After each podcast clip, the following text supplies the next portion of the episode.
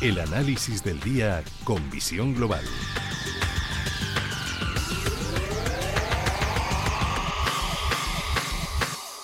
Y saludamos a Ricardo González, que es gestor de GPM y autor del libro El Código de Wall Street. Ricardo, muy buenas noches. Hola, buenas noches, Gemma. Bueno, ya estamos en el mes de julio. ¿Quién nos lo iba a decir? ¿Cómo se pasan los meses? Ya hemos finiquitado el primer semestre del año y no sé yo cómo, cómo se nos va a dar este segundo semestre. Bueno, lo que tenemos claro es que el primer semestre ha confirmado que estamos en un ciclo bajista y si tenemos en cuenta que de media los ciclos bajistas en la era moderna han supuesto retrocesos de media del 35%, pues eh, evidentemente podemos decir que si el ciclo bajista sigue su, su curso es probable que todavía quede, quede retroceso. Es más, mm, de media los ciclos bajistas duran alrededor de 480 días y este empezó el pasado 3 de enero. Nos llevaría hasta aproximadamente el mes de mayo del próximo año 2023. Evidentemente, todos esperamos que, un ciclo bajista como este sea inferior a la media, pero por desgracia, viendo eh, las decisiones que se están tomando por parte de los bancos centrales, que siguen negando, dando como muy poco probable que nos que vayamos camino de una recesión, pues eh, lo que es poco probable es que el ciclo bajista dure menos que la media. Por desgracia, seguimos en un entorno en el que los bancos centrales siguen actuando con mucha lentitud, en lugar de coger el toro por los cuernos, porque es que los mercados ya descuentan esa recesión y tratar de dar salida y soluciones a ello lo antes posible, por dolorosas que sean a corto plazo, pues eh, las políticas que están llevando son más eh, propensas ¿no? para hacer una inflación crónica que no para atajarla. Hay veces que el miedo a coger el toro por los cuernos genera todavía un, eh, un toro más peligroso y creo que estamos en, en, un caso así. Y espero equivocarme, pero por desgracia el tiempo va dando las razones a aquellos que hablábamos desde principios de año de esa, de esa recesión y de ese ciclo bajista, que ya es una realidad. Es verdad que es una realidad, eh, Ricardo, pero da la sensación, yo no sé si los mercados, eh, por supuesto, anticipan eh, escenarios eh, futuros y es cierto que estamos mm. en un mercado bajista que ya esa, esa burbuja de alguna forma en la que hemos vivido durante pues, más de una década con ese mercado en máximos en Estados Unidos, nada puede subir eternamente, igual que nada puede bajar eternamente, eso es cierto, pero eh, si es verdad que se avecina una recesión o que sobre todo el alza de la inflación va a poner muy complicadas las cosas, eh, ya las está complicando, pero sobre todo más a partir del próximo otoño, ¿Por qué los mercados no están cayendo más? Bueno, llevamos ya una caída del 23%. Sí, sí, es y al final, pero sobre todo más en Estados Unidos. Aquí en Europa parece que nos estamos conteniendo. No sé si es bueno, porque... también, sí, también hemos en lo que va de año, sí. en lo que va de año, el mercado europeo cae un 20%. Es que prácticamente nadie se salva. Eh, y esto todavía no ha terminado, estamos muy cerca de mínimos anuales. O sea, es, en una tendencia bajista como la que estamos, lo más probable es que sigamos retrocediendo. No podemos dar por concluido todavía el ciclo bajista, ni muchísimo menos. De hecho, si estudiamos los ciclos, históricamente, eh, y creo que lo he explicado ya aquí en alguna ocasión, los primeros que realizan los movimientos es la renta fija. Pensemos que estamos en un ciclo recesivo, ¿vale? Que, bueno, es una realidad que ya estamos. Los primeros en caer siempre históricamente es la renta fija y la renta fija empezó a caer en la segunda mitad del año 2020. Cuando la renta fija cae con fuerza, aumenta sus rendimientos y atrae capital que hay en la renta variable. ¿Para qué asumir riesgos la renta variable cuando la renta fija se ha vuelto atractiva? Esto está sucediendo o ha sucedido en la primera mitad de este año 2022. Y lo siguiente en caer son los precios de las materias primas, que han experimentado un pequeño retroceso, pero todavía no podemos hablar de que las materias primas estén en un ciclo bajista.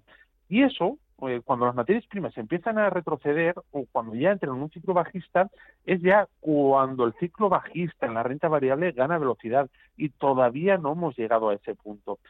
A partir de aquí, eh, ¿qué cabría esperar? Pues que en los próximos meses ya veamos caer a las materias primas con más fuerza. De momento todavía no ha llegado esa fase contractiva para las materias primas, pero es de prever que la segunda mitad de este año 2022 empecemos a verlo.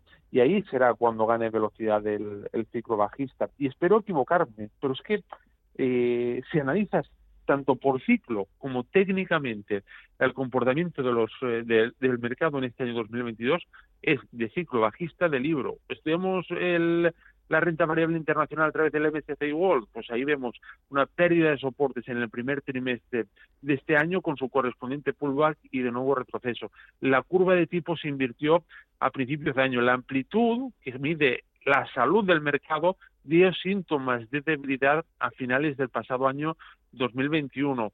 La renta fija ha subido mucho de rentabilidad. Pensemos en todos inversores conservadores que en los últimos años se han visto forzados a tener parte de su cartera en la renta variable porque la renta fija daba intereses negativos, ese inversor conservador ya está diciendo, oye, me voy de nuevo a la renta fija porque ya me está pagando, la más conservadora ya me está pagando intereses positivos y es más atractiva. Y eso genera, digamos, drena liquidez para la renta variable.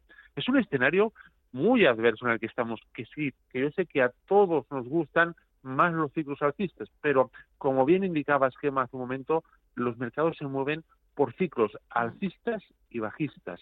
Y a día de hoy la realidad es que estamos en un ciclo bajista y mientras no se demuestre lo contrario, ese es el escenario que hay que trabajar. Y ahora mismo, pues eh, evidentemente dista muchísimo de revertir ese escenario bajista, más bien lo contrario, cada vez se reafirma más.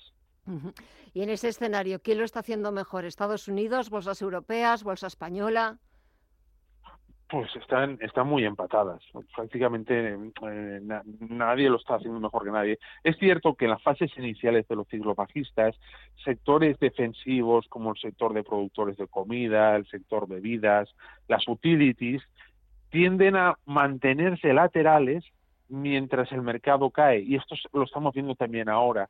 Pero ojo, estamos hablando de sectores que se mantienen laterales, es decir, que no aportan valor al accionista, lo único que hacen es pues conservar el valor. Pero ojo, porque los ciclos bajistas se caracterizan porque por tener tres fases, una fase de liquidación inicial que suele llevar a retrocesos en el entorno del 20%, como hemos visto hasta ahora. Después, a partir de ahí, entramos en una fase de pánico que suele venir de la mano de eh, compañías que eh, la situación, la deteriorada situación, pues les lleva al abismo, pánicos. Me viene a la cabeza Lehman Brothers, es un ejemplo del último pánico del gran ciclo bajista de, de 2008. Pues situaciones así, ¿no? Que como la situación económica se va deteriorando, van cayendo gigantes y, y, y eso genera una sensación de pánico, ¿no? Todavía no hemos llegado ahí todavía no sea, como dice Warren Buffett, ¿no? que cuando baja la marea se ve quién nada sin bañador. Todavía no se ha visto quién va sin bañador y es algo que está por ver y que probablemente veamos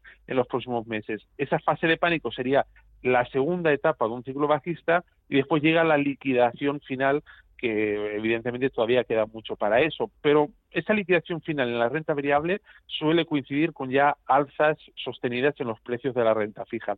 Es algo que todavía no, no hemos visto. ¿Quién se salva en todo esto? Pues al final, eh, volviendo a la pregunta, cuando llegamos a esa fase de pánico, que probablemente sea lo siguiente que veamos, ni los sectores más defensivos se, salvan. Y ahora mismo es un entorno en el que, tal vez, la liquidez sea una opción a tener muy presente. Y sé que chirría un poco esto, ¿no? Con tasas de inflación del 10%, tener liquidez pero es que hay veces que más vale perder ese 10% que un 20% adicional que pueda caer eh, de más el mercado eh, de renta variable. Pues me quedo con el análisis y con las recomendaciones y los consejos de Ricardo González, gestor de GPM y autor del libro El Código de Wall Street. A ver qué es lo que va pasando, iremos viendo día a día, a ver cómo se va comportando a este y al otro lado del Atlántico y lo contaremos todo como siempre el próximo lunes. Ricardo, que disfrutes de la semana y hasta el lunes. Un fuerte abrazo. Gracias. A ti, hasta pronto. Adiós.